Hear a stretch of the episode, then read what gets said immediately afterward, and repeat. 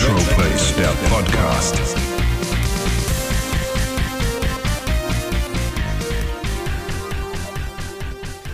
Januar 1994. Bryan Adams bittet musikalisch um Vergebung, Ace of Base sehen Zeichen und mit Crying haben Aerosmith nicht nur eine schöne Ballade in den Charts, sondern sorgen im Video mit Alicia Silverstone für den ein oder anderen Tagtraum. Zumindest bei mir. Im Kino startet Perfect World mit Kevin Costner und Bruce Willis gibt erneut einen knallharten Cop in tödliche Nähe. Die Deutsche Reichsbahn fusioniert mit der Deutschen Bundesbahn und wird zur privatisierten Deutschen Bahn AG. Seitdem genießen wir Bahnfahrten in vollen Zügen. Mit dem Ziel, einen Weltraumrekord durch einen Langzeitaufenthalt von 14 Monaten aufzustellen, starteten 3 russische Kosmonauten mit dem Raumschiff Sojuz-TM 18 zur Raumstation Mir. Und in Sachsen-Anhalt wütet ein Orkan übers Land mit 180 km/h. Und damit ein herzliches Willkommen im Retroplace-Podcast, deinem in Erinnerungen schwelgen Podcast Abteilung Videospiel. Präsentiert von Retroplace, deinem Marktplatz für Videospiele und Konsolen. Vergiss nicht, wenn du 50 Spiele bei uns auf dem Marktplatz zum Verkauf anbietest, schicken wir dir gratis Luftpolsterumschläge und Paketklebeband nach Hause. Und jetzt sagen wir erstmal dem Wolfgang Hallo. Wolfgang, grüß dich und ein gesundes neues Jahr wünsche ich dir. Wunderschönen guten Tag und ein gesundes neues, verzocktes 2024. Auch in deine Richtung. Alter, 2024. Ja, Mann. Wahnsinn. Alle Leute, die 2000 geboren sind, werden dieses Jahr 24. Wahnsinn. Das ist also eher so, jeder, der 2006 geboren wurde, wird dieses Jahr 18. Ja, ist auch krass, ne? Oh Mann, naja. Es ist, wie es ist, aber wir sind frohen Mutes. Wir freuen uns auf eine gepflegte, mindestens 1,5 Stunden runde Podcast-Sause, sprechen über unsere Weihnachtsgeschenke, die wir bekommen haben, sprechen über das beste Aladdin, wo geben tut auf Welt, nämlich das für Super Nintendo. Hat er sich gleich verschluckt. Sprechen über, jetzt habe ich vergessen, was das für ein Viech ist, über schnelle Ninja-Zools. Ich habe keine Ahnung, was der Zool für eine Ameise ist, das stimmt. Sprechen über Skyblazer, über Landstalker, Mystic Quest Legend für Super Nintendo, da habe ich eine kleine Story dazu. Ja. Ich freue mich drauf, mit dir in Erinnerungen zu schwelgen. Das wird ein Spaß. Januar 1994. Wann war denn das? Das war halt vor 30 Jahren. Das waren so die letzten 2 Jahre Schule bei mir.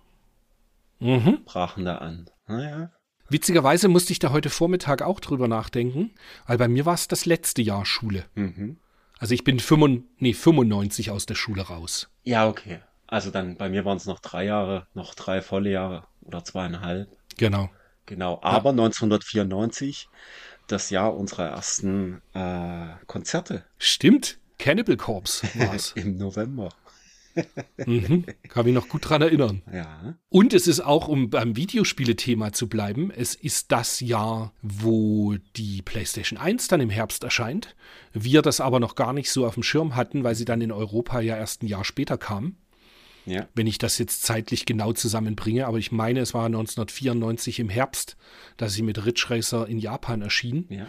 Und ich ja damals niemals auf meine Tipps hören, ob eine Konsole gut wird oder nicht. Ich habe damals, als ein Freund mich gefragt hat, ob er sich einen Saturn kaufen soll oder eine Playstation, hatte ich quasi so das 3DO noch im Hinterkopf und habe damals zu ihm gesagt, ihr kauft doch nicht von Sony eine Konsole, kauf eine von Sega, die haben Ahnung.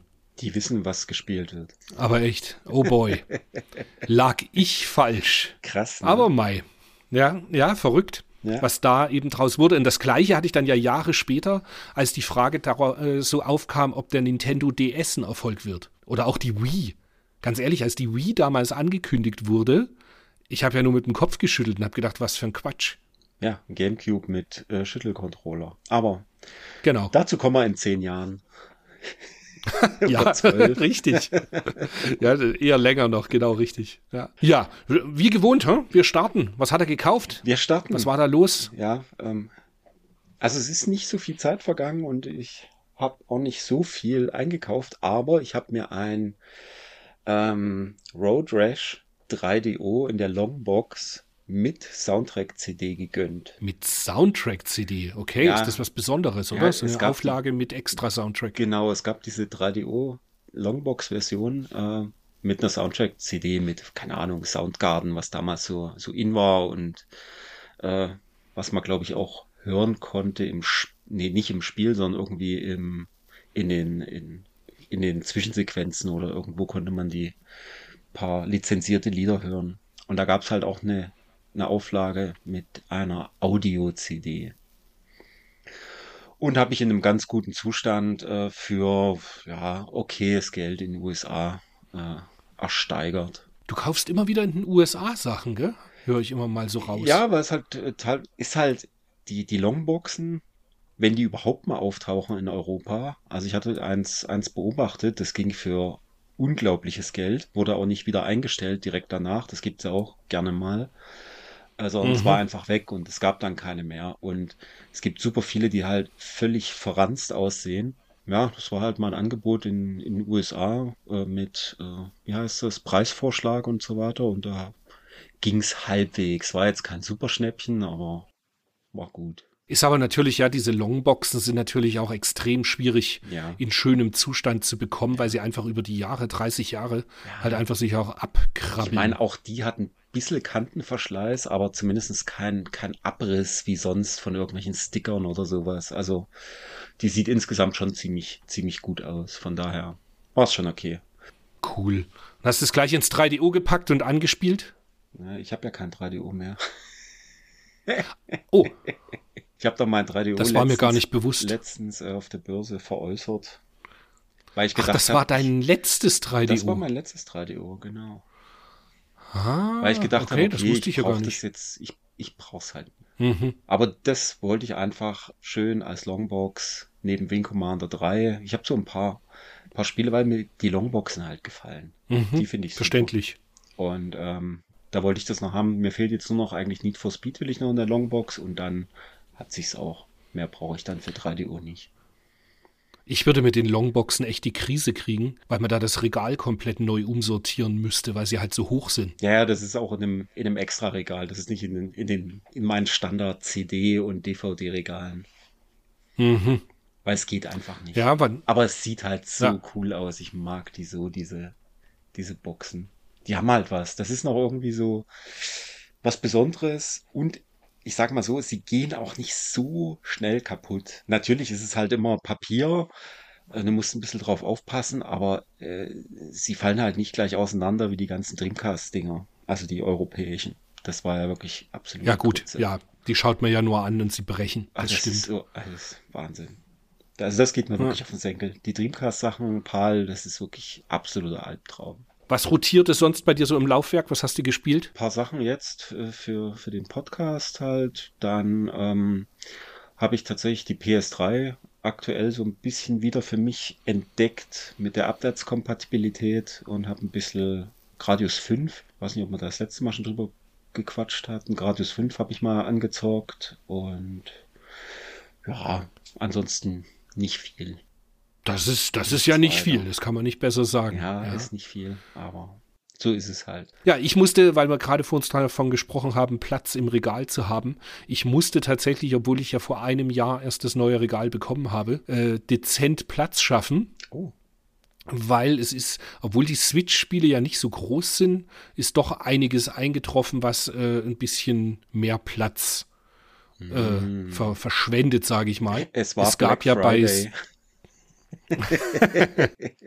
Es gab ja bei Strictly Limited Games den 20% Verkauf und da habe ich ein bisschen abgegradet, zum Beispiel, ich hatte ja die kleinen Versionen von Cannon Dancer, von Death Smiles 1 und 2 und von Drainos und die habe ich jetzt jeweils geupgradet in die Collectors Editionen und der Witz ist, dass die Collectors Editionen dann jeweils doch riesig. Die sind gar nicht mal so klein. Das sind halt so irgendwie wahrscheinlich 10 Switch-Spiele zusammengebündelt. Ist so eine Collectors-Edition.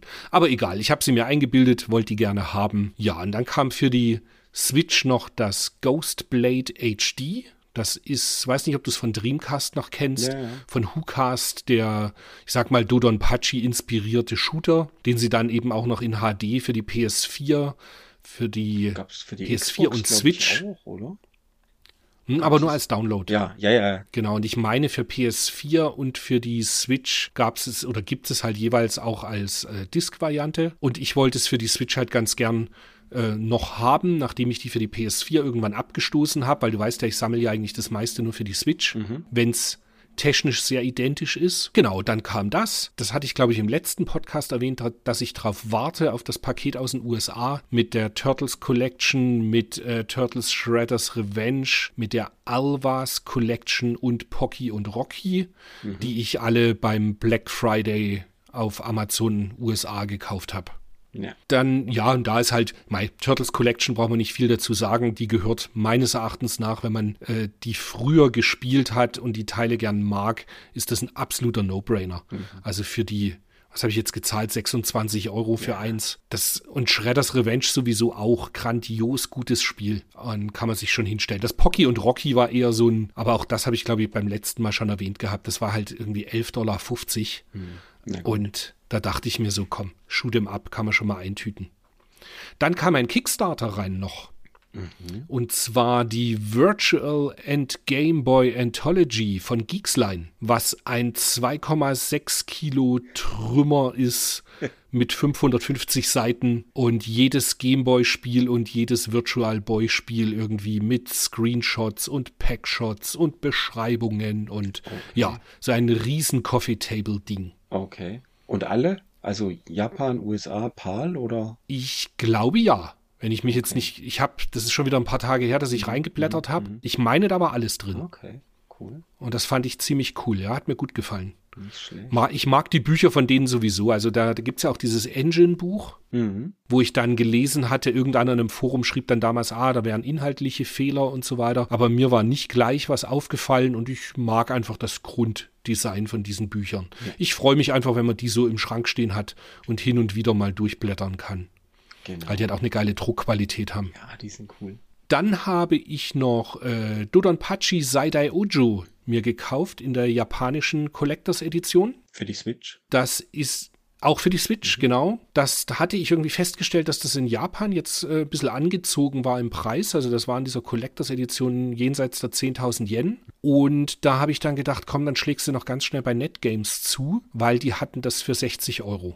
Okay. Und es ist dann zwar umgerechnet in etwa das Gleiche, aber ich habe so gedacht, bevor es jetzt wirklich noch richtig ausufert, kaufe ich das lieber mal gleich noch. Ja, eine gute Idee. Dann habe ich, du weißt ja, das Game Gear Aleste 3 ist ja das ROM gedumpt worden am Ende aus der Switch-Variante, so dass man es eben ja im Emulator auch spielen kann. Und findige Bastler haben da tatsächlich ein lauffähiges Game Gear-Modul gebastelt und haben das Ganze auf Etsy zum Kauf angeboten. Aha. Und dann habe ich beschlossen, dass ich so ein Game Gear Aleste 3-Modul brauche. Habe mir auf Etsy auch dazu dann noch die Anleitung gekauft. Auch schön im japanischen Game Gear-Format. Und eine Originalverpackung davon habe ich ja tatsächlich über einen Freund bekommen. Ja. Der die direkt damals bei M2 in Japan bekommen hat. Also wirklich, das ist eine Originalbox und das finde ich halt ziemlich cool. Jetzt bin ich nur noch auf der Suche nach so einem Plastik-Inlay von einem billigen japanischen Game Gear-Spiel. Und dann habe ich quasi ein selbst zusammengefrankensteintes Aleste 3. Sehr cool. Ja, finde ich irgendwie auch tatsächlich geil. Wie ist die Qualität vom Modul und Anleitung? Super. Sieht echt nicht wie eine Repro aus. Ist wirklich sehr, sehr gut gemacht. Also die Game Gear-Anleitungen früher, wenn du die dir heute anschaust, die sehen ja auch nicht so perfekt aus. Du, ich hab einen Ex-Battler, PAL. Ich glaube, wenn ich das heute hier jemanden anbiete, die sagen zu mir, das ist doch kopiert. Das ist doch ein... Weil das ist wirklich, das muss damals, also das habe ich damals hier im Laden gekauft. Also wirklich. Und das sieht so hart kopiert aus. Also die letzten Auflagen teilweise halt wirklich... absolut miserabel gewesen. Aber es ist ein Original. Ja? Hey. Ich würde sagen, jetzt hier bei dem Game Gear Aleste, das ist meist so ein Glossy-Druck, aber richtig schön hochauflösend. Und ja, also ich bin absolut zufrieden. Schaut super aus. Cool. Und dafür, dass man es sowieso nicht kaufen kann, dachte ich mir so, kann man das so zusammenstückeln. Am Ende der Geschichte, wenn ich alles aufaddiere, ist es ein völliger Wahnsinn, was ich ausgegeben habe. Aber trotzdem ist es cool, das so im Regal stehen zu haben. Genau. Cool. Dann, nachdem ich den Terminator, wie heißt er mit Untertitel Resistance, ja durch hatte, und wusste, dass das Entwicklerteam eben das Robocop auch gemacht haben, habe ich mir das Robocop Rogue City für die PlayStation 5 jetzt noch gekauft. Habe allerdings noch nicht reingespielt, sondern erstmal nur auf den Haufen mitgelegt. Aber das wird jetzt die nächsten Tage wohl mit dran sein, weil auf das habe ich ziemlich Bock. Noch dazu, weil das grafisch recht fett sein soll. Genau, ich habe mir noch bei NetGames Under the Waves eingetütet. Das ist von gepublished von Quantic Dreams. Ja. Mhm. Und ist halt auch so ein, also es spielt in den 70er Jahren in einer Unterwassertauchstation mit einem Taucher, Forscher, Wissenschaftler, der sich da irgendwie selbst zu sich findet. Mhm. Und das klang irgendwie so interessant und ein bisschen anders mal, dass ich gedacht habe, das will ich mir anschauen. Cool. Und das ist jetzt auch, das ist ein Nice-Preis, das kostet 30€. Weil es gibt ja auch für die One quasi, aber gibt es als Retail? Ich bin nicht informiert. Muss ich mal gucken. Weiß ich nicht. Okay. Weil die Quantic Dream Spiele fand ich eigentlich immer cool. Genau das war der Grund bei mir, dass ich mir gedacht habe, es ist zwar nicht selber von Quantic Dream, aber wenn die sagen, sie publishen das, weil es in ihr Portfolio passt, habe ich mir dann gedacht, werde ich es mir halt schon mal anschauen. Okay. Ja, und das war es bei mir an Dingen, die ich gekauft habe. Ich hab danach gesehen, Cruisin' Blast. Ist das? Ah, das steht auch auf der Liste, ist stimmt. Ist das eine Compilation oder? Nee, das ist das letzte Cruisin' Blast war ja quasi nach Cruisin' Universe. Hieß das Cruisin' Universe? Es gab Cruisin' Exotica und Cruisin' World. Das war das letzte, genau. Und Cruisin' USA. Nach Cruisin' Exotica halt. Ja, okay. Ist das ja jetzt vor 2 Jahren oder so kam ja ein Cruisin' Blast. Mhm. Und das hatte ich ja als Download. Und dann habe ich jetzt gedacht, ach komm, das gefällt mir so gut, das willst du auch als Retail haben. Und da ist das auch, ich weiß nicht mehr, ich glaube, was habe ich gezahlt? 22€ oder so.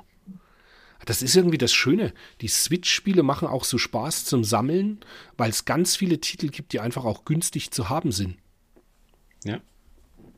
Weißt du, also das ist ja nun, natürlich ist es auch Geld, aber es ist jetzt nicht so, dass du jedes Mal gleich 70€ abdrücken musst für irgendein Spiel. Ja, es ist übersichtlich, was man da richtig investieren muss, von daher. Richtig. Okay. Ja, und gespielt, wie schon erwähnt, ich habe Terminator Resistance beendet. Mhm. Und das ist also wirklich, ich kann es jedem, der irgendwas mit Terminator anzufangen weiß, auch das war ja mein Fazit, auch im Dezember schon, jeder, der damit was anfangen kann, kaufen, spielen. Gibt es für unter 20€, 15€ irgendwas kostet das. Man kann die PS4-Variante kaufen und upgraden auf die PS5 gratis. Und das sollte man nur vorher tun, weil der übernimmt die Spielstände nicht, ist mir aufgefallen. Ich habe es dann halt nicht nochmal gespielt. Ich habe es auf PS4 durchgespielt. Und das ist absolut lohnenswert. Wirklich tolles Spiel. Natürlich mit Schwächen, aber gerade so Gesichtsanimationen oder so, das ist alles nicht so geil. Oder es gibt so Stellen, da ploppt halt auf einmal dann ein Terminator ins Bild und ist dann da, der vorher gefehlt hat. Ja. Aber alles keine Breaker, wo du jetzt sagst, das kann ich nicht spielen aus dem Grund. Mhm. Also wirklich ganz, ganz geil. Und wenn du dir überlegst, das Entwicklerteam, wo die gestartet sind mit Rambo, was ja eher Schrott ist, und jetzt mit Terminator und jetzt der Robocop soll auch wieder so gut sein. Also, ja, ich bin begeistert, wirklich. Klingt gut. Klingt richtig gut. Dann habe ich noch das Like a Dragon weitergespielt. Das aktuelle halt, Like a Dragon, The Man Who Erased His Name. Und habe mich aber dabei erwischt, dass ich am meisten dann bei der Sega Classics, bei dem Daytona 2 Rennspiel in der Spielhalle hängen geblieben bin. Ja, das Ding ist so, ich hatte mein letztes Yakuza, wo das ja dazugehört, was ich gespielt habe, war das erste auf PS2.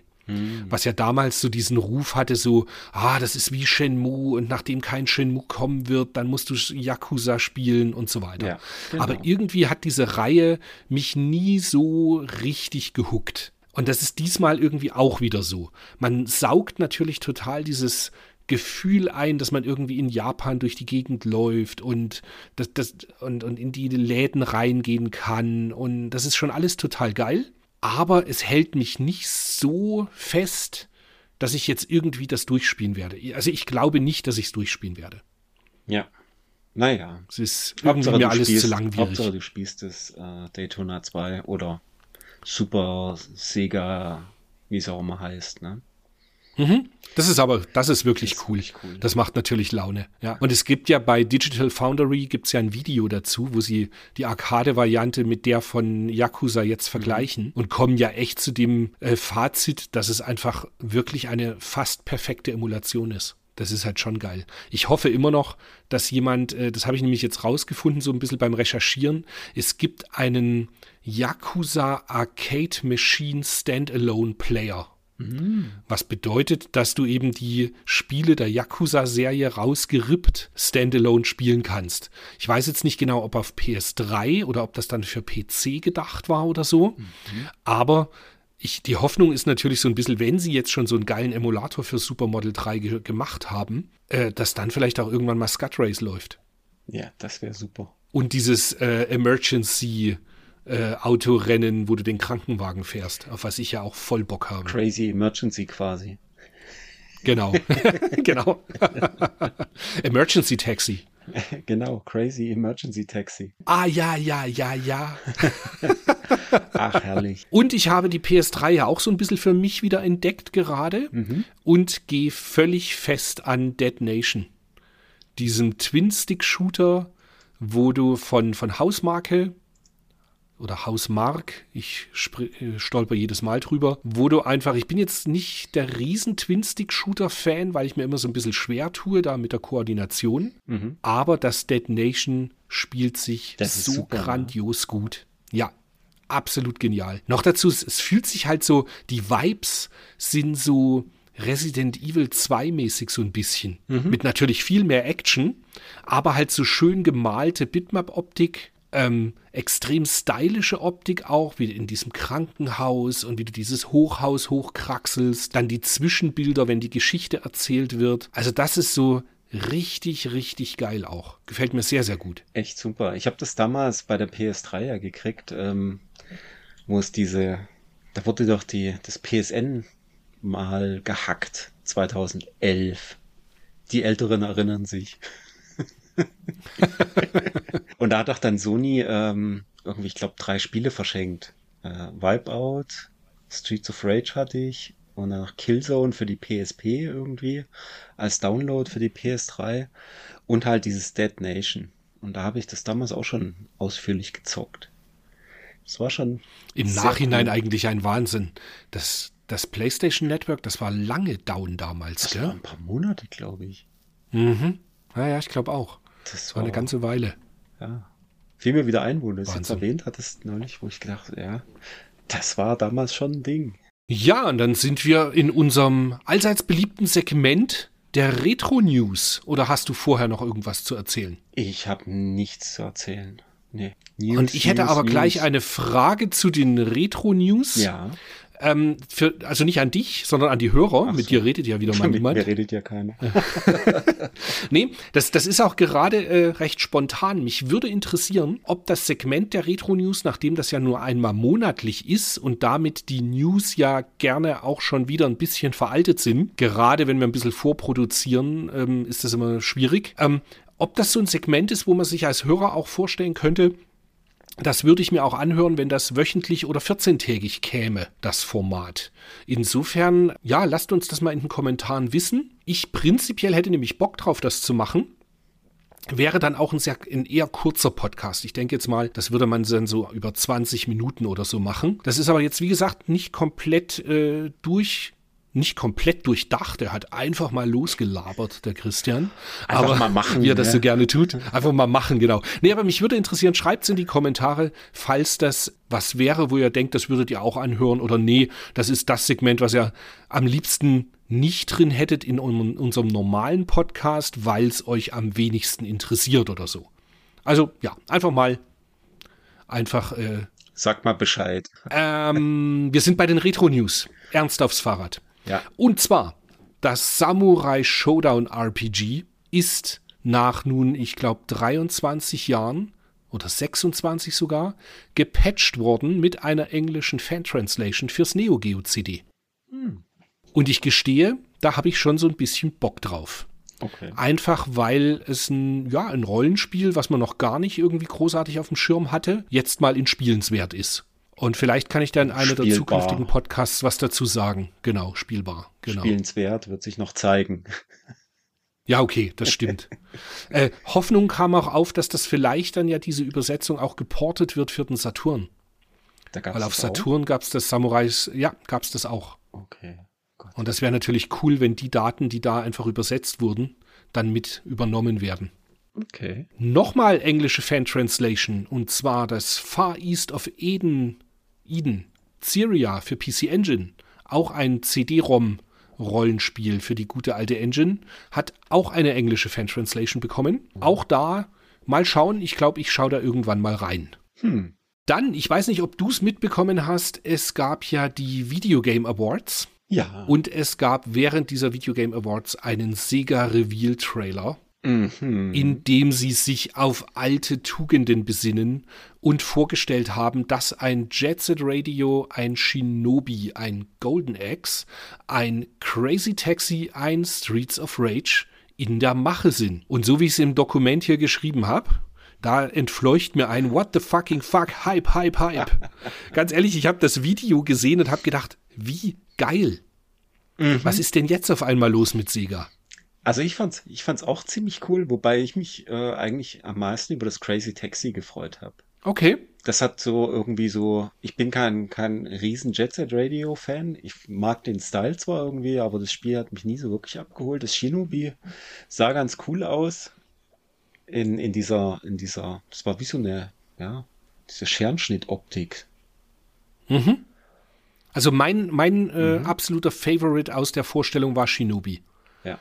Und beim Streets of Rage bin ich vorsichtig gehypt, weil es halt in 3D ist. Aber da haben sie ein bisschen, ich weiß jetzt nicht, wer das entwickeln wird, bla bla, man weiß ja noch nicht so viel davon, Stand jetzt. Sie haben bei mir Vorschusslorbeeren, weil Streets of Rage 4 unglaublich gut war. Das war super. Und deswegen habe ich die Hoffnung, dass am Ende so da Leute rangesetzt werden, die halt wissen, was sie tun. Ja, ja. So, und in 2 Monaten alles Mobile-Spiele, Elle Badge. Ja, keine Ahnung, werden wir sehen. Nee, aber also ich hab Bock drauf, muss ich schon sagen. Ja, also das fand ich auch sehr einfach out of the blue so. Da war überhaupt gar nichts, was man hätte ahnen können. Und dann wirklich so die ganzen IPs da rauszuhauen. Also ich meine, es sind ja wirklich die, oder sehr viele davon, echte Sega-Klassiker. Und im Zuge dessen gab es dann noch ein Interview in der Washington Post. Da ging es dann darum, was mit Virtua Fighter wird. Und da meinte, ja, typischer Fall wieder von Namen vergessen, meinte halt ein Entwickler, wahrscheinlich das Urgestein der Virtua Fighter gemacht hat, aber ich kann damit gerade nicht dienen. Yu Suzuki? Dass sie das durchaus, nee. Meinte da eben, sie haben das durchaus auf dem Schirm, aber sie haben so ein bisschen, sind halt am Recherchieren, wie man das gut machen kann, dass es einfach gegen Street Fighter auch Bestand hat. Weil einfach ein Street Fighter viel mehr Moves bietet und am Ende viel mehr Action und Virtua Fighter halt viel realistischer daherkommt. Und um da einfach die Leute abzuholen, ist man halt am Brainstormen und schauen, wie man Virtua Fighter für diese Generation auch spielenswert gestalten kann. Aber ich finde, sie haben die Marken auf dem Schirm und das ist natürlich sehr cool. Sehr schön. Dann habe ich mir einen Gratis-Shooter angeschaut fürs Master-System. Kann man auf itch.io runterladen, nennt sich Blast Arena und ist ein Arena-Shoot'em-Up. Was bedeutet halt ein Screen, dort durch die Gegend fliegen und rumschießen. So ein bisschen so Geometry Wars mäßig im weitesten Sinne. Ja. Genau. Dann, jetzt kommt eine News. Nein, sie hat nichts mit Glaylancer zu tun, aber mit einem Spiel, was Wolfgang fast genauso nah an seinem Herzen liegt. Radiant Silvergun. Ach, von Super Deluxe Games. Und das kommt im Juni 24, ne? In einer super duper Riesenbox mit allem möglichen Trara, muss ich natürlich haben. Und mit dem kleinen Fliegerchen halt auch. In Metall. Und ist es in Metall sogar? Cool. Ich glaube, das war in Metall. Ja. Okay. Und Super Deluxe Games ist ja quasi die japanische Tochter von Limited Run Games. Und am Ende ist jetzt dieses Radiant Silvergun Release, was in Japan kommt, ist so, wie ich das bis jetzt gesehen habe, die Box, die man eben auch bei Limited Run Games bestellen konnte. Und die kommt eben so jetzt in Japan auch nochmal. Ist mir aber auch viel lieber, weil sie A, günstiger ist und B, leichter verfügbar. Weil in der Regel war es bisher immer so, wenn bei Amazon Japan steht, die kommt an dem und dem Tag, dann wurde die auch ausgeliefert an dem Tag. Ja. Ja. Und nicht so ewig lange Wartezeiten. Ich habe vor uns mal wieder geschaut, meine Rendering Ranger Collectors Box von Limited Run Games, die habe ich mittlerweile seit 15 Monaten bezahlt. Okay. Und die wird immer noch nicht ausgeliefert. Wahnsinn. Ja, genau. Also ist irgendwie auch auf der einen Seite natürlich egal, aber es ist so wieder der typische Fall von, wenn die dann hier ankommt, schiebe ich sie nur ins Regal und freue mich nur noch halb so sehr. Mhm. Ja, klar. Weißt du? Das ist irgendwie so, die Faszination geht halt bei dieser Wartezeit so ein bisschen flöten. Mhm. Dann nochmal Shoot'em Up. Diesmal nicht für Saturn, sondern für Mega Drive. Und zwar das gute Eliminate Down, was ich tatsächlich ja sehr verehre, erscheint als Reprint über Retrobit. Mhm. Und kommt leider in einem ziemlich hässlichen grünen Modul daher. Das ist wirklich sehr hässlich. Also fand ich schon auch. Das ist schon bitter, muss ich sagen. Mhm. Das Geile ist allerdings, es kostet ganz grob überschlagen auch nur 5% von dem, was der First Print aktuell kostet. Und da muss ich gerade ein bisschen weinen, weil ich am Wochenende habe hier ein kleines Schränkchen rumgeräumt, was halt weg muss. Und da fielen mir ein paar Zettel von 2005 in die Hände. Da waren wir, glaube ich, im Januar mal in Japan. Mhm. Und da war auch ein Kassenbon dabei für Eliminate Down. Sehr schön. Was hast du gezahlt? 10.500 Yen. Herrlich. Oh, das war quasi 10.000 Yen und noch die 5% Mehrwertsteuer damals. Ja, genau. Wahnsinn. Ich könnte heulen. Das ist krank, ja. Genau, weil ich es noch nicht gesagt habe, die 5% entsprechen also dann in etwa 70 Euro, ist der Preis, den man beim Dragon Box Shop für die Pre-Order zahlt. Wenn ihr euch beeilt, heute ist ja der 1. Januar, Pre-Orders sind bis morgen, 2. Januar noch möglich im Dragon Box Shop. Mhm. Und was ich heute auf Twitter noch las, das Super Cyborg, was es für PlayStation 4, ich meine auch Xbox One und die Switch gibt als Download, wird geportet fürs Mega Drive. Das Super Cyborg ist ein sehr, sehr guter Contra-Klon. Ah. Hat mir extrem gut gefallen. Der Dennis vom NES-Kommando hat das in einem Livestream mal durchgespielt. Und das gibt es tatsächlich nur als Download aktuell. Und da hoffe ich natürlich sehr, dass es fürs Mega Drive dann in einer schicken Box daherkommt, weil das würde ich mir schon sehr, sehr gerne ins Regal stellen. Bin ich gespannt. Mehr News. Ja, das musst du dir anschauen. Das ist ein richtig gutes Spiel gewesen. Und was ich heute auch noch las, und dann können die Leute ganz gut einordnen, wie viele Tage wir vorproduzieren. Datadiscs hat am Wochenende einen Newsletter rausgeschickt, dass der Soundtrack von Nights into Dreams jetzt auf Vinyl erscheinen wird. Und da wollte ich dich als ich das heute getippt habe, habe ich so gedacht, muss ich dich mal fragen, bist du noch so dran bei den Datadiscs Vinyl-Releases? Nur was mich interessiert, um ehrlich zu sein. Also ich habe ja einige schon, aber ich sammle jetzt nicht auf komplett oder sowas, sondern wirklich nur, wo ich sage, das hätte ich gerne oder wo mir das Cover besonders gut gefällt. Also Nights ist jetzt nicht dabei. Ich habe ja damals ich hatte ja jede... Immer es gibt ja immer diese Auflagen irgendwie dann mit Splatter-Vinyl und so. Genau. Und ich hatte die ja immer komplett gehalten und quasi immer gekauft bei Erscheinungstermin und muss sagen, ich bereue es genau gar nicht, dass ich sie alle verkauft habe. Ja. Das ist irgendwie, ich vermisse die auch nicht. Das ist komplett egal. Manchmal denke ich so, ich hätte gern die von Thunder Force 4 nochmal, einfach zum Dastehen haben. Aber, dass ich die jetzt irgendwie ist wirklich nicht schlimm, dass ich die damals abgegeben habe. Nee, schlimm ist ja fast nichts, solche Sachen abzugeben, aber sie sehen ganz schön aus. Das muss ich sagen. Schon, natürlich mit diesem großen Cover. Das ist halt wirklich mega so geil. Dieses, wie früher halt, die großen Cover auf den Platten, das war halt schon anders als diese fitzeligen CD-Cover. Oder jetzt noch kleiner. Ich meine, die Switch-Sachen sind ja auch sehr klein, was das Cover angeht. Ja, das ist tatsächlich nervig. Also auch bei Musik-CDs und so. Also wenn du ein wirklich schönes Artwork hattest, allein überleg dir, was es dann so gab, diese Gatefold-Sleeves in Vinyl. Ich meine, wie geil war das bitte? Das ist schon nochmal was anderes. Aber ich denke mir dann so mal den von Lightning Force, den vielleicht finde ich jemanden auch mal, der das Vinyl hat, und dann packt man das richtig schön auf den Scanner und druckt sich's einmal schön aus auf quadratisch und packt sich das dann einfach in den Bilderrahmen. Wäre auch schön. Das war ja sowieso bei mir immer im Haus die Idee, den Treppenaufgang, so quadratische Bilder aufzuhängen, komplett von unten nach oben, mit lauter Videospielmotiven. Da müssen wir mal gucken, vielleicht kommen wir da ins Geschäft. Ich habe ja alles hier stehen. Zum was scannen. Die Thunder Force Sachen habe ich natürlich hier stehen, klar. Mega. Mhm. Ja, und dann sind wir schon soweit, oder?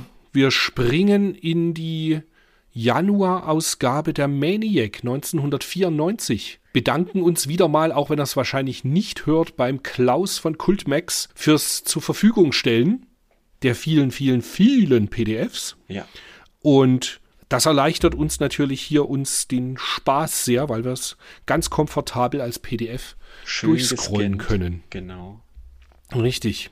Ich würde sagen, wir springen gleich bei Seite 16 rein, außer du hast etwas anderes, weil das sind wir schön in der Import-Corner. Ich habe eigentlich nichts anderes. Ich muss nur nochmal sagen, also jetzt auch, das ist jetzt die dritte Maniac-Ausgabe, also irgendwie, wenn man dann immer mal noch zu Videogames zurückschielt, also jetzt so in der Nachschau, also ist die Maniac schon, sieht schon deutlich wilder aus als die Videogames. Also das fällt mir total auf. Jedes Mal, wenn ich jetzt die Maniac aufmache. Das ist irgendwie, die Videogames sieht noch irgendwie besser gelayoutet aus. Naja, die Maniac hat am Anfang schon so ein bisschen was von Fanzine eher. Mhm. Weißt du? Aber ich glaube, das hatten wir schon mal vor 2 Folgen irgendwann erwähnt. Der Winnie Forster hat das ja mal in einem Podcast gesagt. Sie haben halt sich die US-Magazine angeschaut. Hm. Und wenn du dir die US-Magazine aus der Zeit anschaust, die sind auch so in diesem furchtbar noch flippigeren Stil irgendwie gemacht. Ja, ja. Naja. Irgendwie, ich weiß genau, was du meinst. Ja. Und da kommt nachher auch ein Bild von Heinrich Lenhardt, wo ich mir ich stolper jedes Mal drüber und denke mir so, das habt ihr wirklich abgedruckt. Ja. Aber war halt so. Ehrlich. Vor 30 Jahren, so war es halt. Da konnte man sowas noch machen, ja. Ja, in der Import-Corner, Seite 16. Mhm. Es gibt einen Vorabbericht, ich denke, das wird dann groß getestet irgendwann, als es dann in Deutschland erscheint, von Secret of Mana. Hm. Und jetzt gibt es ganz, ganz viele Podcasts, die sich mit diesem Spiel beschäftigt haben. Mhm. Dementsprechend können wir direkt drüber springen, weil ich habe jetzt das für jetzt nicht gespielt.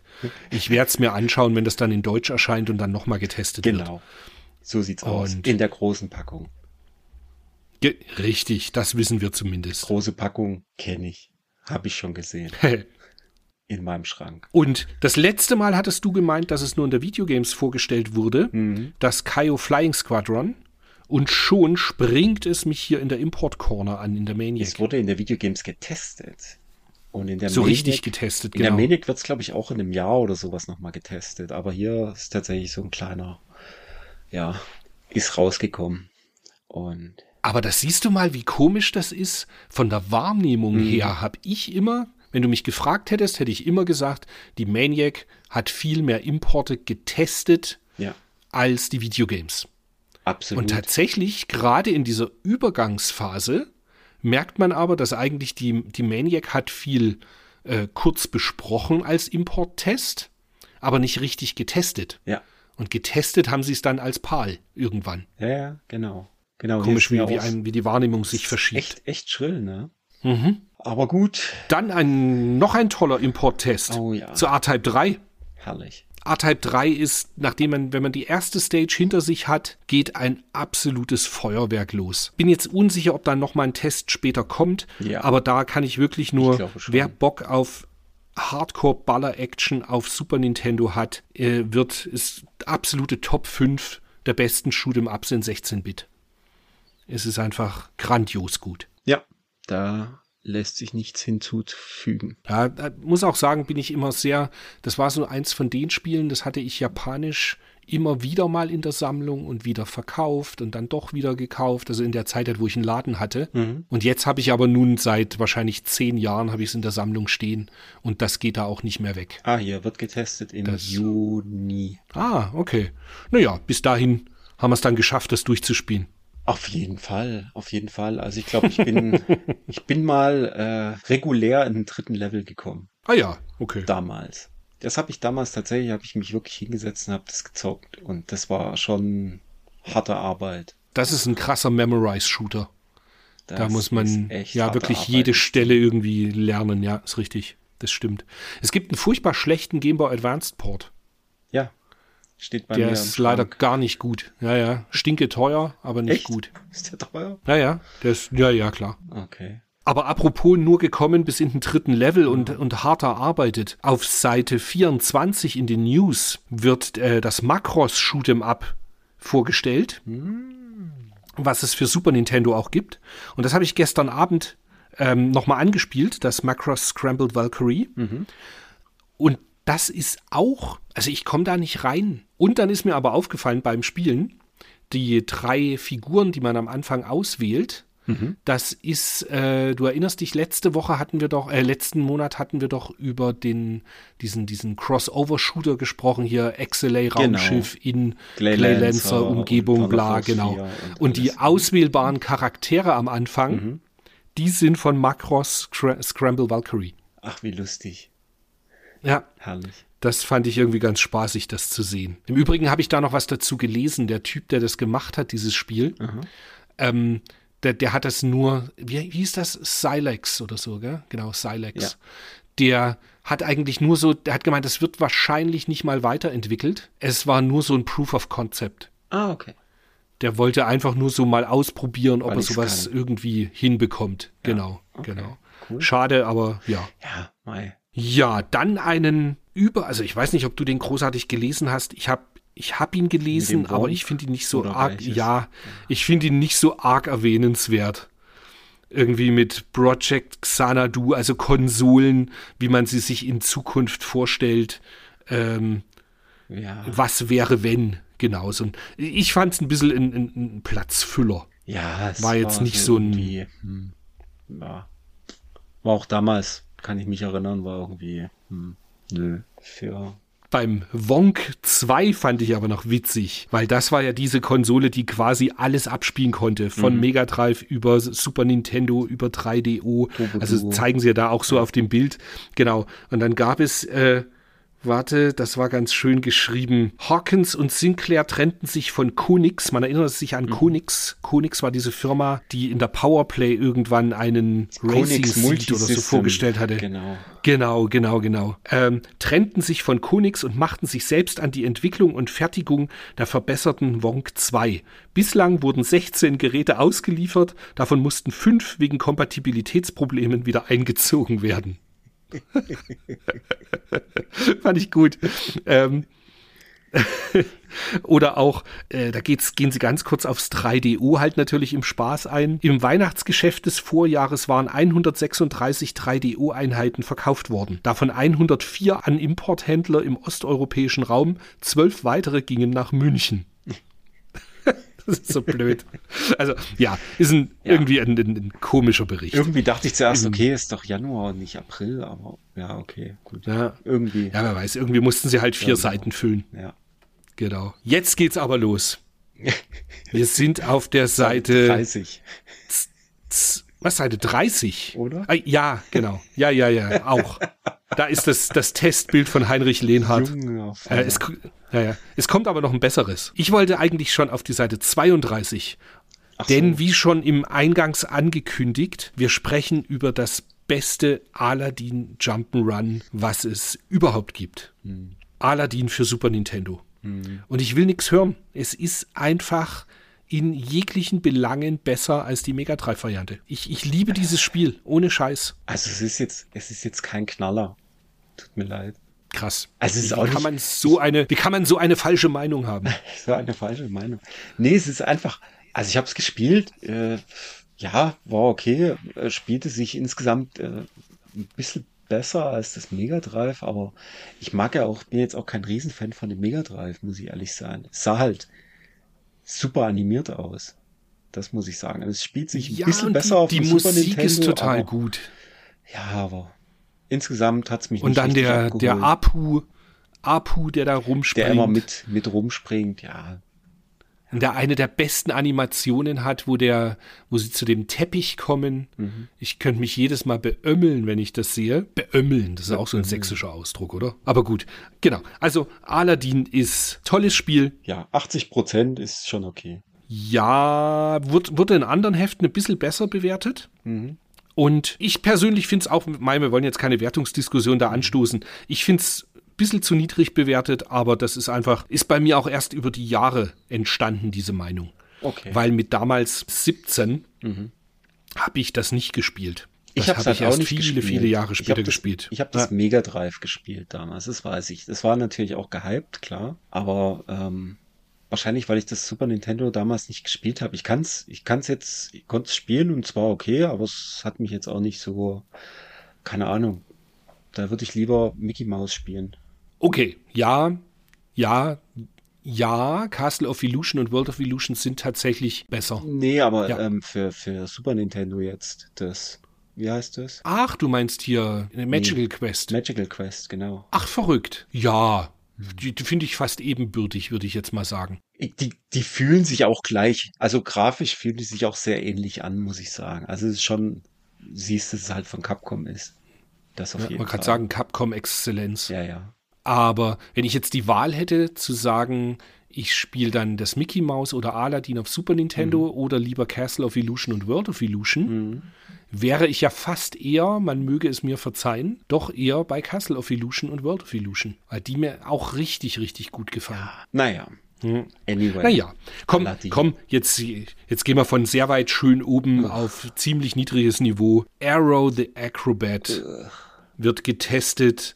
Und ja, genau das war auch meine Reaktion beim Spielen. Ich habe das noch nie gespielt vorher. Ich werde es auch nie wieder spielen. Nee. Ich habe mir aber doch ein bisschen Zeit genommen. Ich habe das eine ganze Weile versucht. Und ich bin nicht reingekommen. Nee. Ich fand das absolut nicht dolle. Überhaupt nicht. Leider. Überhaupt nicht. Ist halt ein Sunsoft-Spiel. Manchmal denkt man ja, okay, Sunsoft ist ja eigentlich immer ganz gut, aber das ist tatsächlich gar nichts. Ist auf dem Mega Drive nicht besser. Ah, okay. Mega Drive habe ich mir nicht angeschaut. Ja. Nur Super Nintendo. Aber ich fand halt so, die ganze Steuerung war nicht so geil. Man hat gleich, ich hasse das, ja, also das, die Hörer wissen es ja nun mittlerweile, ich hasse es, wenn man im ersten Level schon vor Sachen gestellt wird, wo man nicht direkt so richtig weiß, was man machen muss. Was soll oder wo man hin muss oder so. Ja, und dann diese unfassbar nervige Zirkusmusik. Oh. Richtig, stimmt. Oh. Ja. Nee, das war nix. Nö. Und tschüss. Und jetzt bin ich gespannt, du als Whizball-Fan, und es kommt ja aus dem Dunstkreis auf Seite 36, Whistliss. Genau. Was du dazu beizutragen hast. Ist tatsächlich ein Spiel, was ich damals nicht gespielt habe, weil ich das gesehen habe, okay, ist irgendwie ein Jump'n'Run, hat nichts mit Whizball zu tun, spielerisch gar nichts. Hab's auch bis, ich muss ja ehrlich sein, heute noch nie gespielt. Und bin aber heute, also das klingt jetzt zwar komisch, aber ich bin tatsächlich eine halbe Stunde drin hängen geblieben, weil es wirklich cool von der Hand ging. Also es hat echt Laune gemacht, komischerweise. Okay, mit diesem kleinen Zwerg da durch die Gegend zu hüpfen. Mit diesem kleinen Zwerg in super schneller, super flüssiger Geschwindigkeit durch die Gegend zu rennen, da so durch so Türchen da geht man ja in so Türen rein und dann musst du innerhalb von einem Zeitlimit, was du ja hast, musst du erstmal diese kleinen Häschen und Tierchen, die da rumspringen, musst du berühren, dann verwandeln die sich in Buchstaben, dann musst du die Buchstaben, die da oben stehen, zusammensammeln. Und ich glaube, ab dem dritten Level musst du dann noch so viele wie unten drunter als Nummer zu stehen haben, die musst du dann noch quasi berühren oder umrennen, um den Level fertig zu machen. Klingt jetzt alles irgendwie total unnötig und doof, aber irgendwie hat's Laune gemacht. Ich fand's total cool. Hat mich mega abgeholt. Okay. Ja. Das war ein typischer Fall bei mir von, ich hatte dann eben diese Mechanik verstanden, aha, dass du halt die Buchstaben einsammeln musst und damit das Wort oben bilden und bin da ein bisschen rumgehüpft und habe aber wahrscheinlich nach 5 Minuten habe ich ausgemacht. Das hat mich nicht so gebockt. Ich denke mir dann immer, wie krass muss die Enttäuschung gewesen sein, wenn man das damals wirklich irgendwie für 100 Mark gekauft hat. Wenn du gar nicht weißt, um was es geht, genau. Ja, keine Ahnung. Also, ich fand's irgendwie witzig. Hat tatsächlich Spaß gemacht. Ja, das ist doch die Hauptsache. Und es war halt, es ist ein Psychnosis-Spiel. Also technisch schon ziemlich gut. Also auch intromäßig, da gibt's so, da laufen dann irgendwie so ein paar Schriften durch und die spiegeln sich unten. Ist jetzt alles nichts super Wichtiges, aber es war schon gut gemacht. Ich meine, es fühlt sich natürlich sehr europäisch an, klar. Aber keine Ahnung, also das hat mich tatsächlich wider Erwarten doch irgendwie gut unterhalten. Hätte ich nicht gedacht. Europäischer bzw. deutscher wird's dann heute nicht mehr. Seite 37. Ottos Ottifanten. Ja, das stimmt. Weißt du, das ist, und wie sie es schreiben, es lebe der Durchschnitt. Austauschbares Knuddel-Jump'n'Run. Und tatsächlich, es gab zu der Zeit halt einfach extrem viel Jump'n'Runs mit irgendeiner Lizenz, die sich auch alle irgendwie gleich gespielt haben. Ja. Und das Ottifanten hat jetzt nichts Besonderes. Also so natürlich den Otto-Humor und die Animationen, aber... Nee, und es spielt sich halt auch doof. Genau. Es spielt sich halt leider schlecht. Also es ist an sich wirklich kein richtig schlechtes Spiel, aber es ist halt... Ja, hätte man mehr draus machen können auf jeden Fall. Das Gleiche, also mehr draus machen vielleicht nicht, aber es hat mich nicht abgeholt. Seite 38, 39 Virtual Pinball, weil es hat natürlich ein Problem. Wahrscheinlich ist es ganz cool als Flipper an sich, aber es gibt halt Devil Crash. Ja. Bumm. Fertig. Also das ist so, ich brauche kein Virtual Pinball, das hat mir grafisch überhaupt nicht zugesagt. Prinzipiell diese riesigen Tische, wo du da irgendwie rumeierst und auch nicht nur von oben nach unten, sondern auch nach links und rechts rüber. Das irgendwie alles nicht geil und dann habe ich irgendwann Reset gedrückt, Devil Crash rein und Spaß gehabt. Also ist wirklich, ich brauch's nicht. Ehrlicherweise muss ich sagen, ich habe es auch nicht angespielt. Es hat mich wirklich gar nicht irgendwie, das ist, nee.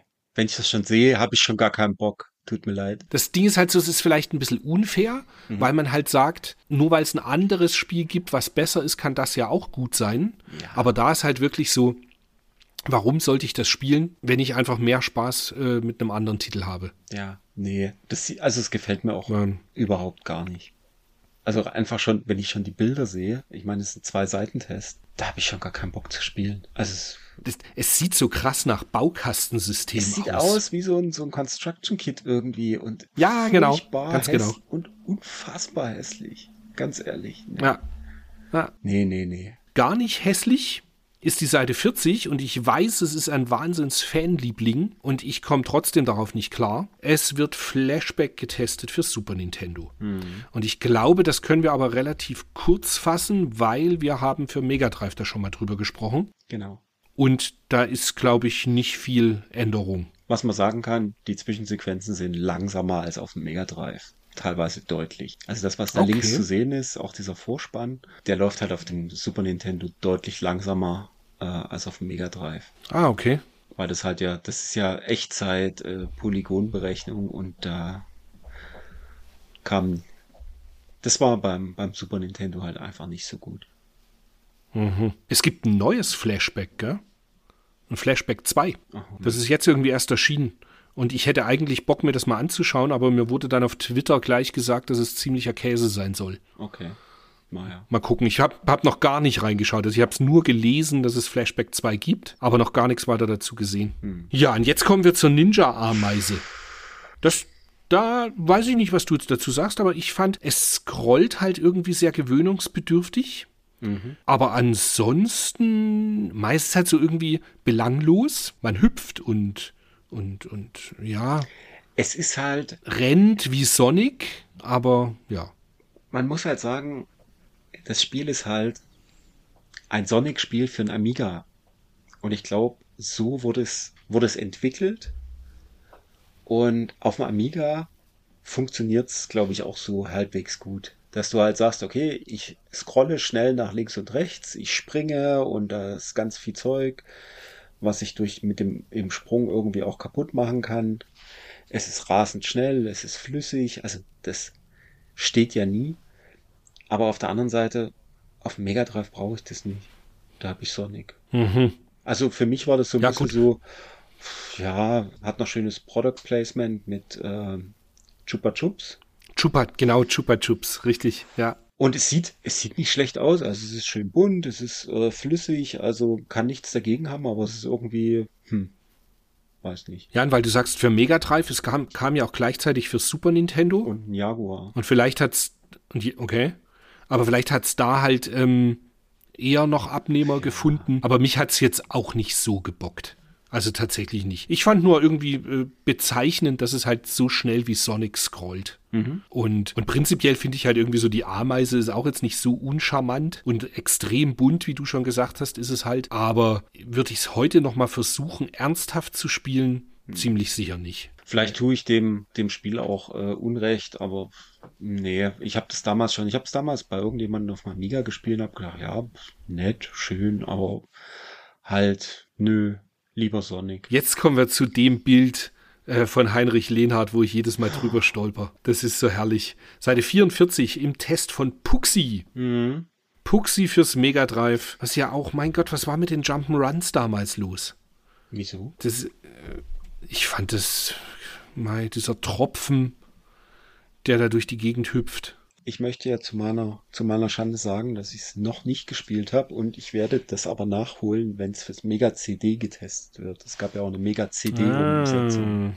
Ja. Ja, ich hab's halt jetzt gespielt, aber das weiß ich nicht. Das ist auch nichts, was du gespielt haben musst. Es sieht aber gut aus, ne? Ich glaube, technisch ist das ziemlich gut. Ja, bunt halt, ja. Aber was mich abstößt, ist der Charakter. Der Sack. Dieser orange Sack, genau. Ganz komisch irgendwie. Aber mei.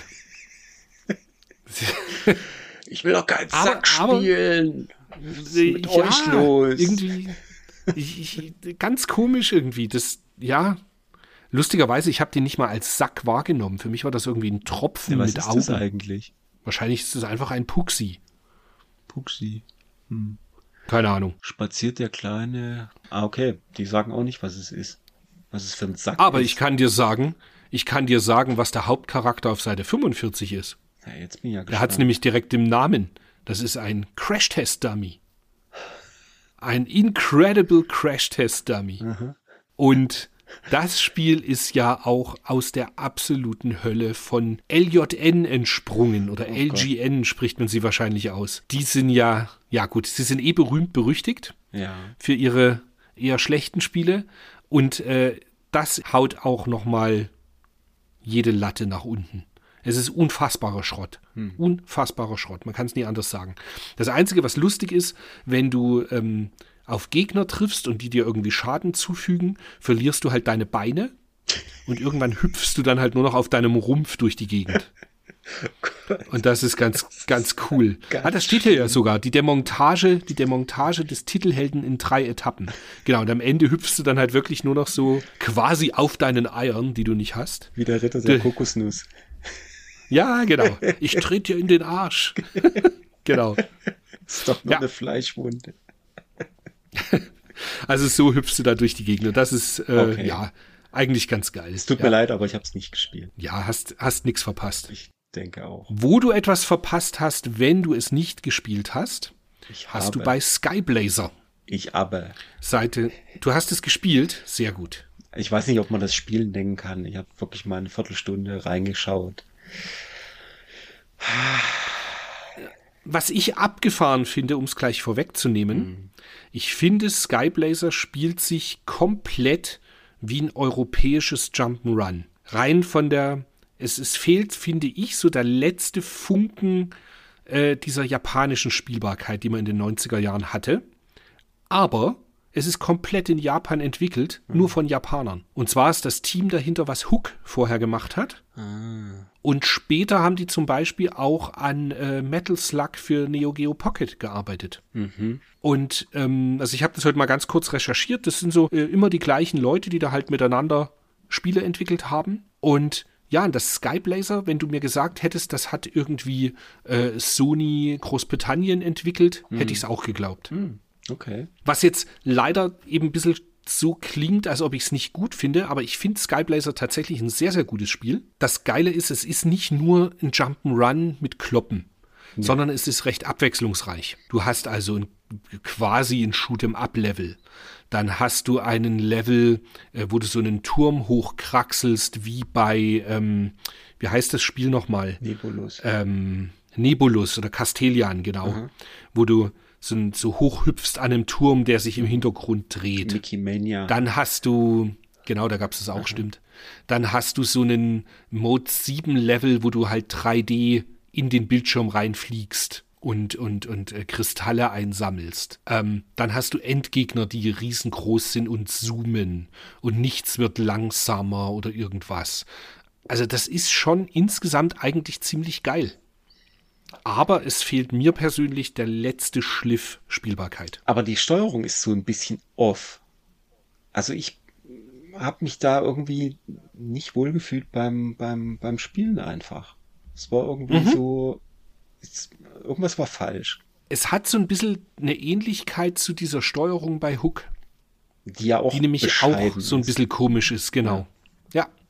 Also da gebe ich dir völlig recht. Aber es ist, was es alles wettmacht, ist einfach die Grafik und die ganze Präsentation ist halt saugeil. Ja, das ist auf jeden Fall. Aber das, wie gesagt, diese Steuerung hat mich da irgendwie davon abgehalten. Ich habe es, glaube ich, auch damals nicht gespielt. Ich auch nicht. Nee, das habe ich erst irgendwann, als ich den Laden hatte, ich das japanische Spiel in den Händen.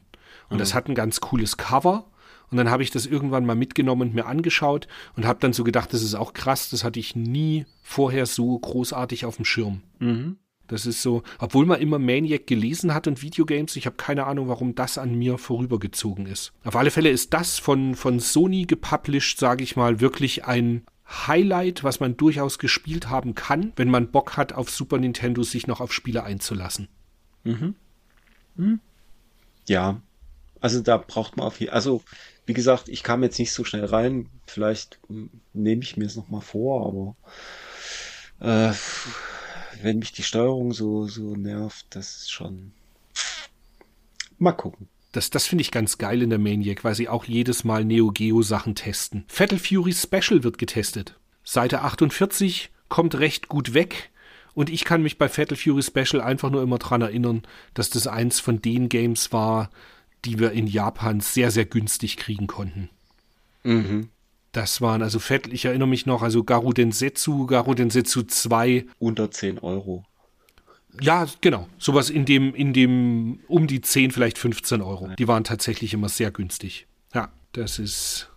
Ja. Aber ich kann leider nicht viel dazu beitragen, dass Beat'em-Ups auf Neo Geo ist halt wenig, was ich da wirklich gespielt habe oder irgendwie eine fundierte Meinung dazu abgeben könnte. Geht mir leider genauso. Nö. Die Turtles auf Seite 50 haben wir schon das letzte Mal drüber gesprochen. Genau. Da soll ja die Super Nintendo-Variante ganz gut sein. Die hatten wir ja auch angespielt im Stream dann. Ja. Die war tatsächlich ein bisschen besser als die Mega Drive-Version. Da will ich lieber über Spider-Man vs. Kingpin auf Mega-CD reden, was auf der Seite gegenüber ist, auf Seite 51. Und da muss ich absolut herausstreichen, es hat einen geilen Soundtrack. Ja. Und das war es aber auch schon fast. Also, ja, wobei, das Schwingen fühlt sich cool an. Es hat, wenn du im Central Park bist, hat es einen echt extrem geilen Tiefeneffekt, so einen Parallax-Effekt, der irgendwie total cool ausschaut. Aber ansonsten ist es halt ein komplett sinnloses Spiel, weil es auch super leicht ist. Also du gehst halt immer nur irgendwie rum und schießt dein Spinnennetz, verprügelst den Typen, gehst weiter. Und ja, und die Level sind super kurz. Okay. Sind immer, also ich habe mich da immer durch die Gegend geschwungen bis zum Exit. Und ja, es ist ich verstehe nicht im Nachhinein, wahrscheinlich liegt es an der Spider-Man-Lizenz, dass das halt, das ist ja auch relativ teuer in komplett für Mega-CD-Verhältnisse. Es kann nur deswegen sein, ja. Mhm. Und es hat Zwischensequenzen, die furchtbar ausschauen. Hm, leider. So gemalter Comic-Look, der aber echt nicht gut gealtert ist. Ja. Sah nicht dolle aus. Ja, dann haben wir es von nicht gut gealtert und sind auf Seite 52, 53 und haben Super Empire Strikes Back für Super Nintendo. Herrliches Intro. Und ich muss sagen, richtig. Ganz aber als ich das jetzt gespielt habe, ich habe mich richtig geärgert. Mhm. Weil es einfach, das ist eine Unverschämtheit, das zu spielen. Es macht nur Spaß. Genau das. Es macht überhaupt keinen Spaß. Es ist eigentlich genau das gleiche wie Super Star Wars. Das hatten wir ja dann, wo wir es jetzt neulich wieder besprochen hatten oder letztes Jahr irgendwann. Es hat mir beim Spielen keinen Spaß gemacht. Und ich habe keine Ahnung, wie ich das damals, also den ersten Teil durchspielen konnte. Den zweiten habe ich ja schon gar nicht mehr. Da habe ich mich nicht mehr durchgeprügelt. Der Unterschied ist, beim Super Star Wars hast du am Anfang einen Blaster. Und da kannst du ganz cool quasi ballern. Ja. Bei Super Empire Strikes Back hast du am Anfang dein Laserschwert und musst quasi in jeden Gegner irgendwie reinrennen, um ihn umzuhauen. Ja. Und es ist, ja, es nervt einfach alles. Gestern, ich war wirklich am Verzweifeln, weil ich wollte es wirklich mögen. Mhm. Es ist Star Wars, es ist 16-Bit, es hat alles, wo ich mir denke, könnte ich geil finden. Aber es hat halt genau gar keine Spielbarkeit. Ja, ich bin leider auch nicht zu dem AT-AT-Level gekommen. Da wäre ich gerne nochmal hingegangen, aber ich hatte so keinen Bock mehr, ganz ehrlich. Nee, ist grausam. Ich glaube, dritte Stage oder sowas werde ich gewesen sein und dann habe ich aber auch ausgemacht, weil ich bin auch immer an derselben Stelle draufgegangen. Ja. Und also, dann hatte ich irgendwann überhaupt keine Lust mehr. Nee. Leider. Ich wollte es auch mögen, aber leider nein. Dann Championship Pool, würde ich sagen, überspringen wir. Genau. Dann Operation Logic Bomb hatten wir ja schon mal, haben wir schon mal drüber gesprochen. Findet der Winnie nicht so gut. Dann halt nicht. Ich finde es irgendwie, schade, dass er es nicht gut findet. Ich finde es super. Ja, richtig. Mir hat es auch mehr als gut gefallen. Ich fand es schon wirklich spaßig. Oh Gott, Captain America. Ja, das ist jetzt einer von denen, da habe ich mich nicht rangetraut. Ich auch nicht. Nicht? Ich habe das irgendwie gesehen, 29% und habe gedacht, eigentlich als Gurke müsste man sich's mal angeschaut haben, aber ich habe nicht. Nee. Es tut mir leid, diesmal leider nicht. Mario is Missing hatten wir schon mal und auch da haben wir es uns schon nicht angeschaut, glaube ich. Ist auch kein Problem.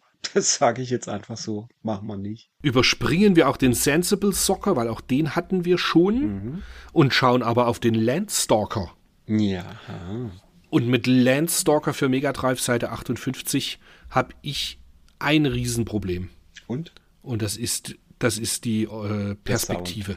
Ja, das ist mir gar nicht so aufgefallen, weil ich es recht leise hatte. Ah, okay. Aber die isometrische Darstellung, bin da kein Freund von. Ich muss dazu sagen, ich habe es damals nicht gespielt. Und ich sag mal, die Einführung ist relativ lang. Also du kannst relativ lang nichts machen, sondern musst immer gucken. Und dann springt der da in diesem Intro quasi auf verschiedene Plattformen. Und da habe ich schon gedacht, so ganz ehrlich, wenn ich dieses Intro sehe mit der Springerei, ich habe schon gar keinen Bock, sowas irgendwann in fortgeschrittenem Spiel selber springen zu müssen.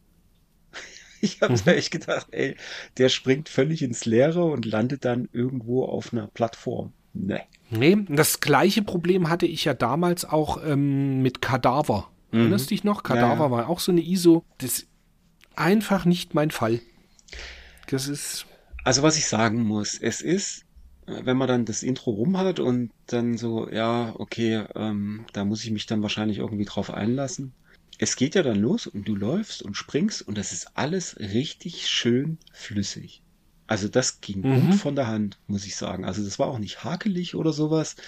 Du läufst dann durch diesen Kerker dadurch. Das war alles cool. Aber die Hüpfgeschichten da, das ist mir nix. Und die Musik ist absolut nervtötend.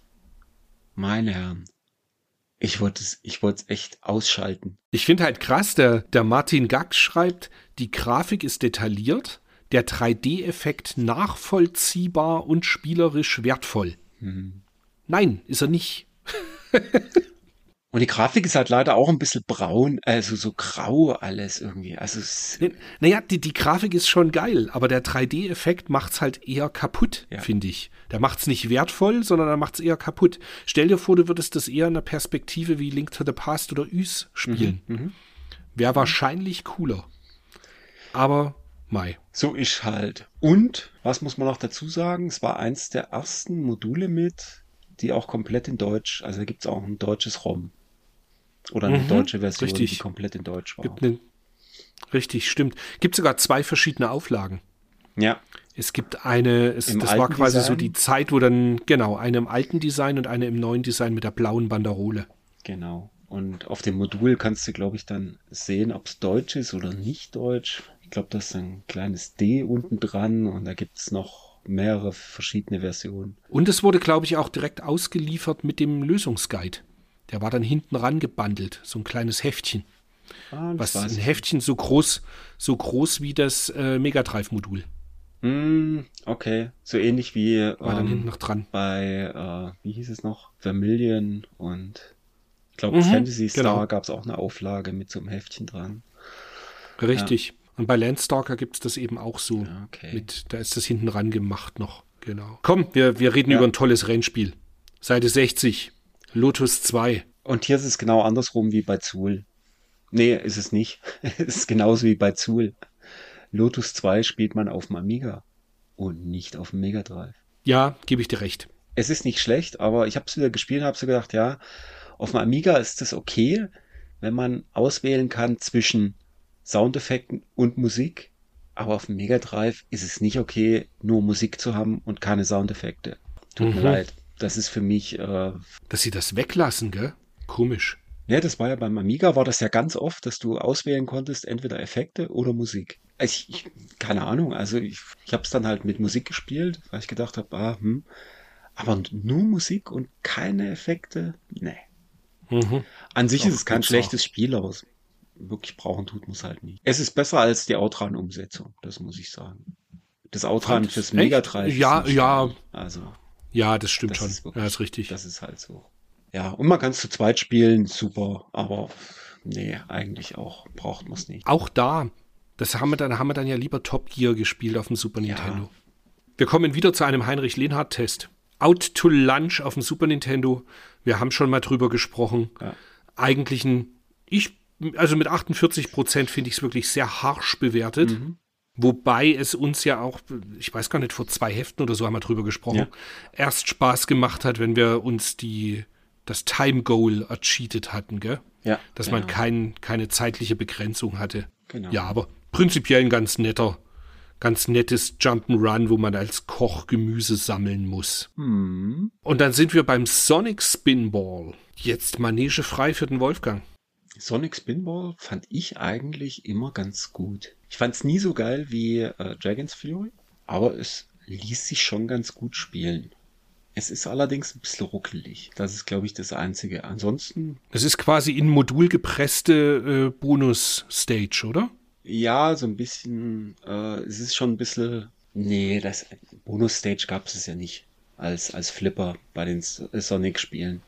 Es gab ja immer so Flipper-Elemente in den Levels. Aber hier ist es halt... Es steuert sich so, also du kannst den Sonic so ein bisschen steuern, aber er ist halt schon wie eine Kugel. Also, aber ich fand's ganz nett. Hast du in der Sammlung, oder? Ich meine, ja, hab ich. Gab's das nur für Mega Drive oder gab's das dann später auch noch für Master System oder so? Weißt du das? Game Gear, Master System und für den GBA gab's sogar. Wow. Verrückt. Und für Game Gear und Master System ist es 94 erschienen. Also deswegen... war doch super spät. Krass. Gibt's da auch nicht viele. Ich glaube, es ist auch eins von den teureren Sachen. Okay. Also jetzt nicht fürs Mega Drive, aber fürs Master System. Ja, und das Super Nintendo brauchte wieder ein Beat'em Up, eine Umsetzung von einem Neo Geo Beat'em Up. World Heroes kam für Super Nintendo. Ich gestehe, ich habe es mir nicht angeschaut. weil es mich schlicht nicht interessiert hat. Ich weiß aber noch, dass wir damals das eigentlich, wir haben es damals nicht gespielt, meine ich, aber wir fanden es geil, dass die ganzen teuren Neo Geo Sachen halt auch auf Super Nintendo beziehungsweise auch auf PC Engine kamen. Und für Mega Drive kam das ja auch, das World Heroes. Also die haben da alles umgesetzt. Und die waren, glaube ich, doch recht spielbar. Hat jetzt hier zwar nur eine 59, aber man konnte es schon sich anschauen. Ja, aber der Punkt ist halt immer, okay, wenn du Street Fighter 2 hast, wozu dann den Crush spielen? Das stimmt allerdings, ja. Aber gut. Was ich habe das vor Jahren gespielt, mhm, und immer auf der PSP als ROM auf dem Emulator dabei gehabt. Aha. Shining Force, mhm, fürs Mega Drive. Mhm. Und ärgere mich, dass ich das nie weit, also ich habe das immer ein ganzes Stück gespielt, aber nie durch. Und eigentlich ist es aber ziemlich geil. Also jeder, der jetzt Shining Force gespielt hat, wird sagen, was stimmt mit dem nicht? Eigentlich ist es ziemlich geil. Nee, es ist sehr, sehr geil. Ja. Und ich kann an nichts festmachen, warum ich immer darüber abgestorben bin. Mhm. Wahrscheinlich wird es das sein, dass man eben genau, weiß ich jetzt nicht, in einer Woche Urlaub oder so, hat man es halt immer ein bisschen gespielt. Mhm. Und dann kam irgendwann was anderes dazwischen und dann war man wieder raus und hat es nicht mehr gespielt. Genau. Ich habe es leider nicht durch, kann aber absolut nachvollziehen, grandios gutes Spiel. Genau. Das hat man ja schon vor einem halben Jahr, glaube ich, in den Videogames, wenn ich mich recht entsinne. Stimmt, das ist jetzt quasi ja auch wieder die PAL-Version, die sie da... Mhm. Da gibt's ja... Weiß gar nicht, ob die wurde auch übersetzt, gell? Nee. Nee? Das blieb Englisch. Ah ja, okay. Hat auf alle Fälle einen super Charakternamen dabei. Rune Faust. Aha. Ist da dabei, genau. Ja, da, nachdem wir da nicht so viel beizutragen haben, sind wir auf Seite 67 beim Super Air Diver, den wir auch schon besprochen haben. Fand man auch nicht so toll. Aber jetzt komme ich mit Seite 69 und Mystic Quest. Jetzt hau deine Geschichte raus. Komm, ich mag die Geschichte. Hau wirklich die Geschichte raus. Ich war krank und habe mir telefonisch Magical Quest bei einem Importhändler meiner Wahl, den ich nicht mehr weiß, bestellt. Es war Magical Quest, ich habe mich nicht versprochen und ihr habt euch nicht verhört. Und dann kam meine Bestellung nach ein paar Tagen an, mhm, und es war im Paket ein Mystic Quest, mhm, und nicht Magical Quest. Und dann habe ich gedacht, naja, was machst du jetzt? Und dann habe ich angefangen, Mystic Quest zu spielen. Mhm. Und habe das am Ende auch beendet. Und es war, ich kann es nicht mehr zeitlich genau einordnen, entweder war Mystic Quest mein erstes oder Final Fantasy Legend auf dem Game Boy, mein erstes JRPG, was ich durchgespielt habe. Okay. Und ich habe, auch im Nachhinein, bekommt Mystic Quest ja echt viel, ich sag mal, ja, Hate ist zu hart gesagt, aber so, ja, es ist kein richtiges Rollenspiel, das ist viel zu leicht und bababa und genau, sieht scheiße aus und genau. Aber ich habe meinen Spaß damit gehabt. Mhm. Ich habe dann erst danach nachvollziehen können, warum es als zu leichtes Rollenspiel gilt, weil ich dann ja erst ein paar Jahre später Final Fantasy 2 gespielt habe. Mhm. Und das ist halt de facto ein härterer Brocken. Bei Mystic Quest kommst du eigentlich immer voran. Das Level-System ist auch so, dass du kaum grinden musstest, wenn ich mich recht entsinne. Also das war alles machbar. Und genau, das habe ich eben damals als 16-Jähriger, 17-Jähriger durchgespielt und war auch dafür verantwortlich, ich sehe mich noch, 2 Tage bin ich zu spät in die Schule gekommen, weil ich morgens angefangen habe, da zu spielen. Ja. Also, ich denke mal, du hast es nicht irgendwie großartig gespielt? Nee, ich kann mich erinnern, ich habe ab und zu mal bei dir zugeguckt, aber das habe ich nicht gespielt, nee. Es war auch eins von den Spielen, da wollte ich damals einen Guide schreiben dazu. Ja. Und dann an die Powerplay schicken. Weil mir gerade auffällt, hier haben sie auch die Screenshots, sind ja schon die deutschen. Mhm. Und ich habe das damals, ich habe die US-Version gehabt. Und auch wenn ich das zeitlich jetzt einordne, das muss ja 92 eher gewesen sein, dass die US-Version draußen war. Weil wir dann noch in der Augustusburger Straße gewohnt haben. Ah, stimmt. Und danach waren wir dann ja schon in Mittelbach. Mhm. Und das habe ich noch auf dem Super Nintendo mit Adapter und bla gespielt. Mhm. Ja, schöne Erinnerung. Und tolles Spiel. Ganz ehrlich, wenn jemand irgendwie 16-Bit-Rollenspiele in nicht zu schwer und ich kann mich jetzt nicht mehr an die Geschichte erinnern. Aber sie wird schon nicht so schlecht gewesen sein, dass man es nicht weitergespielt hat. Ja. Ja, okay. Keine Ahnung. So. Ist jedenfalls auch in Deutschland in so einer großen Kiste erschienen, ne? Mhm, mit Lösungsbuch, genau. Genau.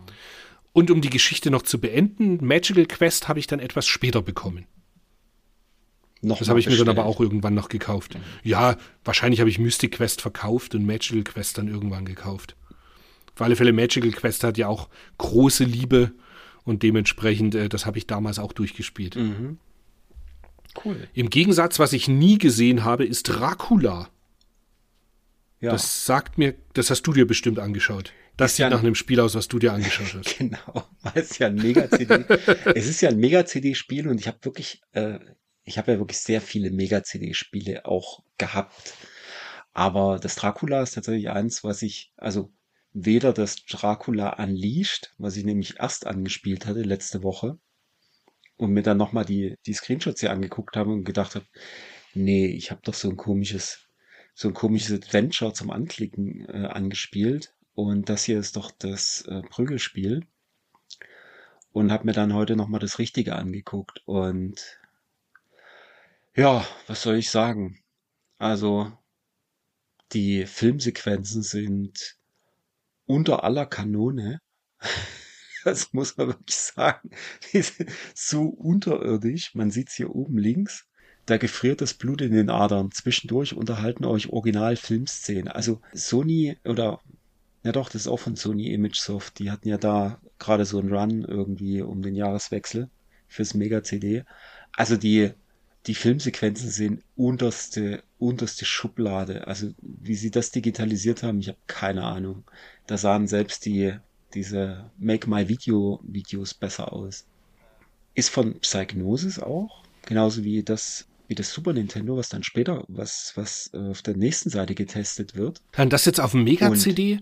Das ist ein Point-and-Click-Adventure, oder was ist das? Nein. Das Dracula Unleashed ist ein Point-and-Click-Adventure. Also nee, kein Point-and-Click-Adventure, so ähnlich wie dieses Consulting Detective von Sherlock Holmes. Mhm, aber das verstehe. Hier, das Bram Stokers Dracula, was hier getestet ist, das ist tatsächlich ein Side-Scroller. Und man sieht ja oben rechts ist quasi der Anfang. Oben in der Mitte ist der zweite Level und unten das große Bild ist, keine Ahnung, wahrscheinlich auch dritter Level oder sowas. Ah nee, Stage 2, soweit bin ich dann nicht ganz gekommen. Was total interessant ist der Hintergrund ist Full-Motion-Video, aber das bewegt sich quasi mit dir mit. Du musst dich nach links und rechts bewegen und dann läuft auch hinten der Hintergrund als Film weiter. Das fand ich ganz interessant, einfach wie es gelöst ist. Die Qualität ist natürlich da auch unterirdisch.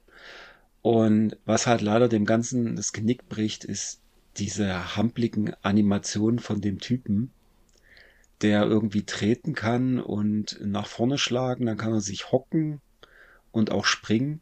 Aber das muss so perfekt getimed sein, weil sonst wirst du halt von jedem getroffen. Und oben rechts in dem Bild kann man auch so eine Brücke sehen. Und da diese Latten zu treffen, um drauf zu springen, ist quasi unmöglich.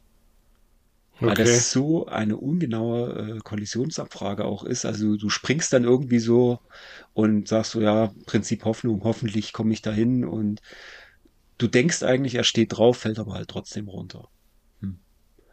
Also es ist, ja... Also 38 drückt es eigentlich ganz gut aus. Ich bin ehrlich, ich habe mir weder die Mega-CD noch die Super Nintendo-Variante angeschaut. Das alles in mir sträubte sich. Ich habe mir auch die Super Nintendo-Version angeschaut und das fühlte sich an wie Shadow of the Beast 3, würde ich sagen. So ein bisschen. Okay.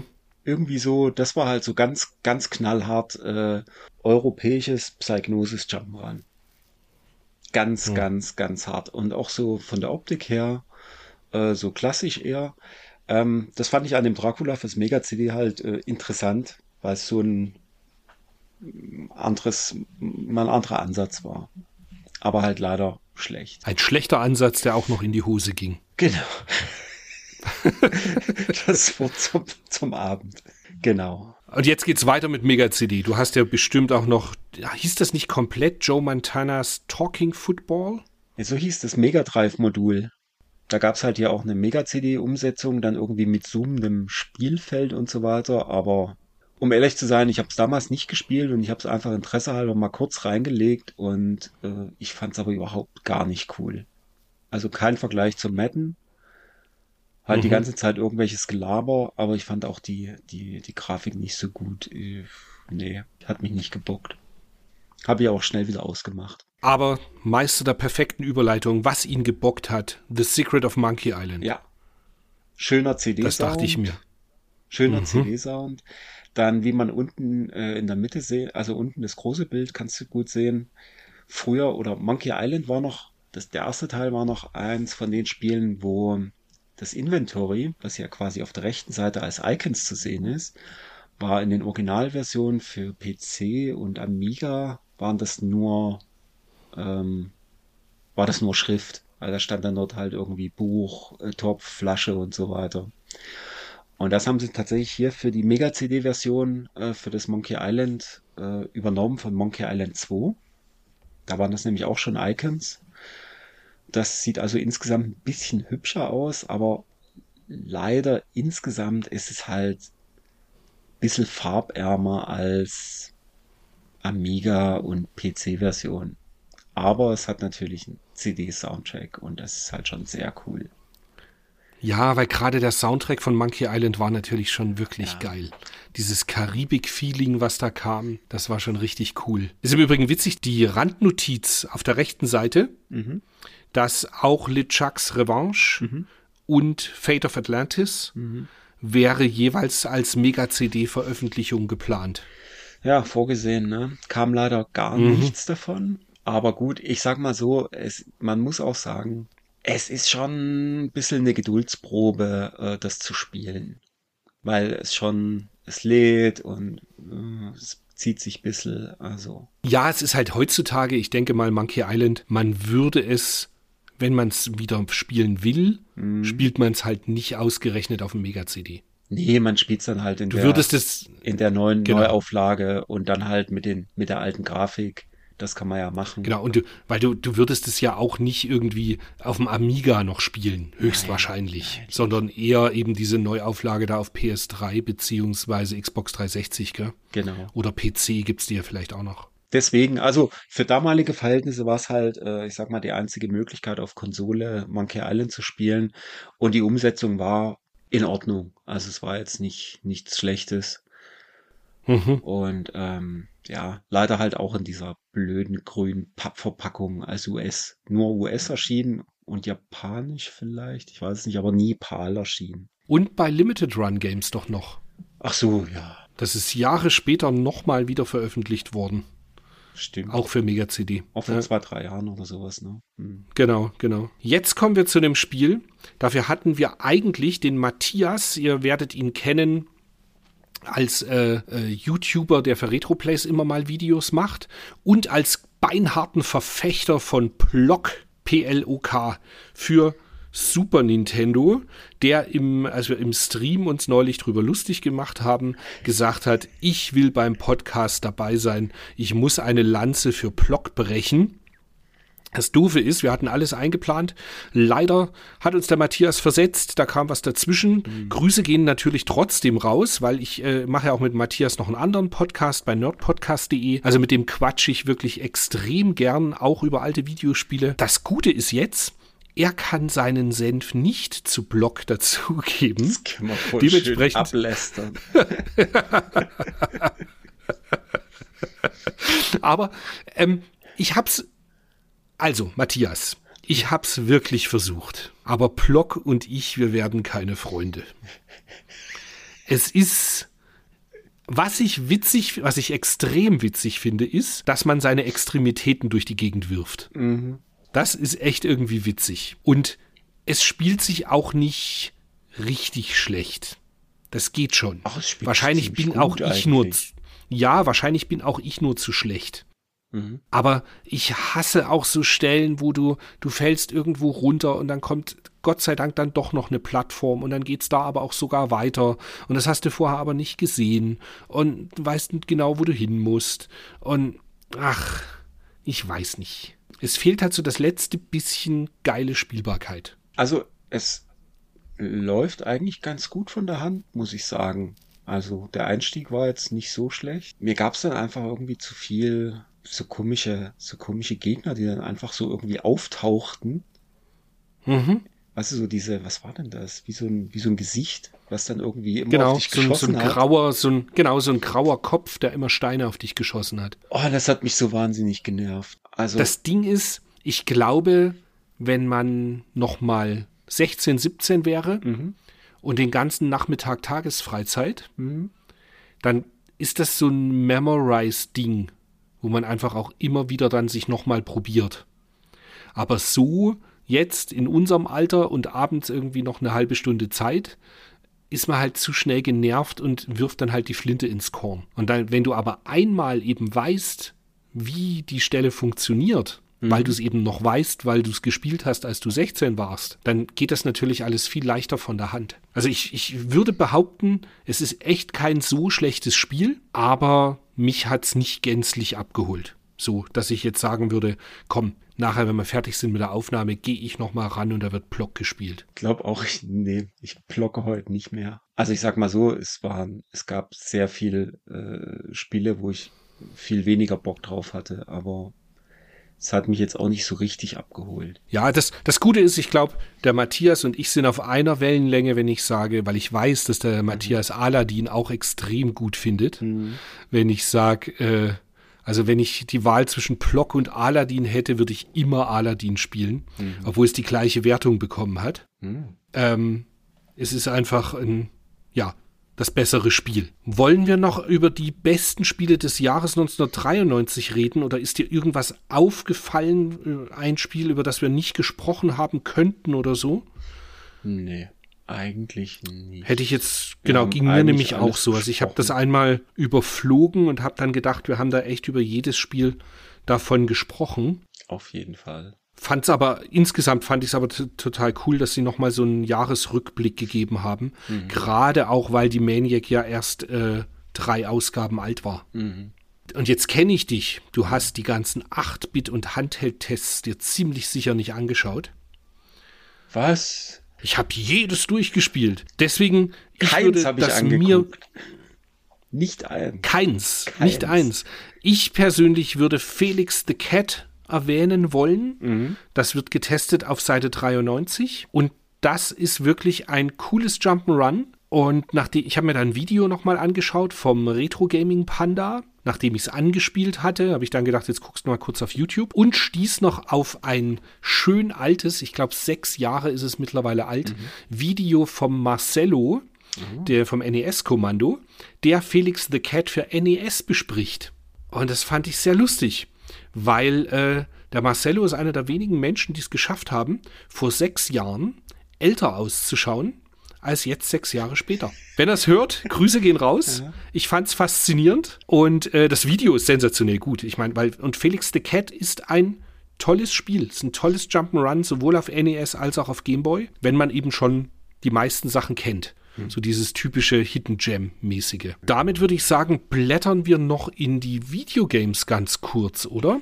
Ja. Ich habe tatsächlich nur 2... Also ich habe jetzt Tests nicht weiter rausgesucht. Ich habe nur rausgesucht, auf Seite 23 wird das erste Mal in den Hardware-News die PlayStation 1 erwähnt. Anfang November wurden in Japan die ersten Details über die für Ende 1994 geplante Sony-Konsole bekannt gegeben. Die Systemarchitektur des neuen Gerätes umfasst modernste Parallelverarbeitung durch eine RISC-CPU. Ja, spannend, gell?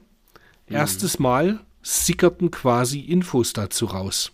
Genau, und mit den 500 angepeilten MIPS sollen absolut lebensechte Grafiken und Sprites entstehen.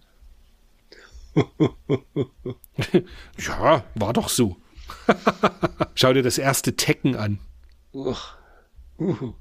Und was ich als erwähnenswert noch rausgesucht hatte, Seite 32, 33 wird Camp California getestet für die PC Engine und das ist ein exklusiv US Jump'n'Run für Turbo Duo beziehungsweise halt TurboGrafx CD. Hat einen, wie heißt die Band jetzt? Jetzt geht's los. Ist das Bee Gees? Nee, das ist nicht Bee Gees. Ich weiß nicht, wie die Band heißt. Auf alle Fälle hat es so ein, das Original-Musik-Intro. Da steht Beach Boys. Beach Boys, schon danke schön. Auf der Hülle der genau CD das. Prangt ein Spot, der euch auf echte Beach Boys Songs aufmerksam macht. Weil es geht nämlich tatsächlich, du schaltest ein und dann kommt direkt der Sound halt und denkst so, ach, das ist ja eigentlich ganz cool. Aber das Game selber ist halt mal so richtiger Müll. Wobei ich lachen musste, du gehst mit diesem Bären irgendwie in der zweiten Stage oder was ist das? Also A, du hüpfst immer auf Sandburgen und die gehen nicht kaputt. Aha. Das finde ich lustig, die bleiben halt einfach knallhart stehen. Und du läufst irgendwann wie bei Castlevania über so eine runtergelassene Zugbrücke. Ah, okay. Und das fand ich irgendwie so sehr inspirierend. Wie? Also es hat mir gut gefallen, so du läufst halt über diese Zugbrücke so drüber, wie als ob Castlevania das wäre. Genau. Ansonsten, wenn ihr auf Engine schon alles gespielt habt, dann schaut euch das mal noch an. Es ist aber tatsächlich ganz schöner Schrott. Okay. Ja, das war überhaupt nicht gut. Genau. Und mehr hatte ich jetzt in der Videogames nicht rausgesucht. Weiß nicht, ob du dir noch irgendwas... Nö, es gibt ein paar mehr Mega-CD-Spiele. Kann sein, dass die dann später nochmal gespielt sind, aber getestet werden in der Maniac, aber jetzt auch nichts wahnsinnig Tolles. Also. Ja, das schon, aber die Tests kommen halt wahrscheinlich noch. Ja. Ich meine, es ist Robo-Aleste drin, es ist Sonic CD, hatten wir beim letzten Mal. Es ist Ninja Spirits drin, da weiß ich nicht, ob das getestet wird, aber Ninja Spirits ist halt leider auch kein gutes Spiel. Du meinst Ninja Warriors? Ninja Warriors, sorry. Oh, ich bringe die immer durcheinander seit 30 Jahren. Ninja Warriors, stimmt, das war, es kommt ja auch mit 19% davon, also das ist wohl ziemlicher Käse. Und, das hatten wir vor uns in der Maniac ein bisschen übersprungen, diesen Bericht über die Lightgun-Shooter. Sie testen halt tatsächlich in der Videogames dann das Lethal Enforcers für Mega-CD. Ja. Aber das war jetzt auch kein so Kracher. Nee, das ist halt wirklich Mist. Tut mir leid. Also. Ich bin gespannt, wann wir es bei der Maniac dann hinbekommen, dass da tatsächlich die gleichen Spiele in etwa getestet werden wie in der Maniac, in der Videogames. Ja, weil dann ich sehe jetzt ja auch gerade noch cooles Zeug, Actraiser 2 und so. Ja, Rolling Thunder 3 haben sie auch getestet. Ja. Was natürlich auch ganz cool war. Oder das, wo ich jedes Mal drüber stolper, dass es das gibt, das Snake Rattle and Roll für Mega Drive. Mhm.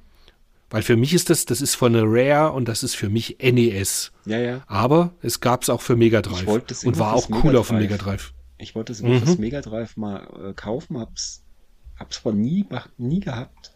Noch nie. Aber ansonsten haben sie auch sehr viel ähnliche Tests. Sie testen auch Secret of Mana US. Kommt mit 86 davon, was ganz cool ist. Skyblazer wird ähnlich gut getestet mit 81. Felix the Cat für den Game Boy wird aber mit 46 doch deutlich schlechter bewertet. Stimmt, ja. Die haben halt keine Ahnung. Keine Ahnung. Oh. Aber wir haben keine Ahnung von Plock. Weil die geben dem Block auch eine 76 und ein sehr gut. Ja. Ein super. Tja. Dann ist das wohl so. Naja. Ich freue mich auf den Test in der Maniac dann zu Actraiser 2. Ja. Weil das ist halt auch so ein Brocken. Ich glaube, das hatte ich noch. Ja, aber das wird ganz sicher getestet. Glaube ich im nächsten oder übernächsten Heft. Ja, ja. Wo ich nirgendwo noch einen Test dazu fand, war zu Poppin' Twin Bee. Und das ist auf Super Nintendo ja auch ziemlich cool. Hat mir auch gut gefallen, wobei ich neulich die X68000-Variante mal gespielt habe. Und die gefällt mir tatsächlich von allen irgendwie am besten. Die ist, kannst du, also wenn du mal Bock auf so ein Shoot'em Up hast, das ist schon auch ziemlich geil. Weiß nicht, hatte nie irgendwie Twin Bee. Twin Bee war auch. Ja, das ist halt das mit diesen Glocken, die man da immer anschießt, das ist halt komplett nervig. Man hat immer das Gefühl, man trifft genau die falsche Glocke im falschen Moment, um dann eben doch nicht das Extra zu bekommen, was man eigentlich gerne hätte. Genau. Immer die falschen Glocken treffen. Immer die falschen Glocken. So, und jetzt sag du mir mal, was war das Spiel, was in deiner Sammlung bleiben muss, reinkommen muss? Und wir beziehen uns aber nur auf die Maniac. Wenn du im Januar 94 nur ein Spiel retten konntest, welches wäre das? Schwierig. Also von denen, die ich gespielt habe, würde ich wahrscheinlich eher sagen Sonic Spinball. Okay. Aber, also jetzt mal abgesehen von den Sachen, die wir halt schon vor einem halben Jahr mal getestet hatten. Aber ich würde sogar hingehen und sagen, was ich mir jetzt zulegen will, ich will ein Wissen Liss. Okay. Ich will ein Wissen Liss haben. Naja, das kann man ja. Ich glaube, das ist nicht so abartig unbekommbar. Nee, das ist, glaube ich, noch gut bekommbar, aber das ist so, das stelle ich dann zu meinem Witzball für den C64 und dann ist das gut. Bis gerade eben, aber während du jetzt gesprochen hast, habe ich dann nochmal schnell so drüber geschaut. Bis gerade eben wollte ich sagen, ja, das ist ja ganz leicht, Skyblazer und Punkt. Aber wer mich kennt, da müssen wieder mehr Worte verloren werden. Also, in der Sammlung bleiben wird Aladdin in der schicken roten japanischen Box. Retten würde ich sehr gern Skyblazer, weil das habe ich nicht. Und schönste und liebevollste Erinnerungen habe ich an Mystic Quest. Das hast du aber auch nicht mehr, ne? Nee. Natürlich nicht. Alles verkauft. Genau, immer alles weg. Aber ja, das wäre so. Und da habe ich ja nicht mal Shining Force beachtet. Ja. Shining Force ist das Spiel, was ich mir vornehme, eines Tages mal durchzuspielen. Schon Hammers. Cool. Ja, also war am Ende jetzt eigentlich eine ganz schöne Ausgabe.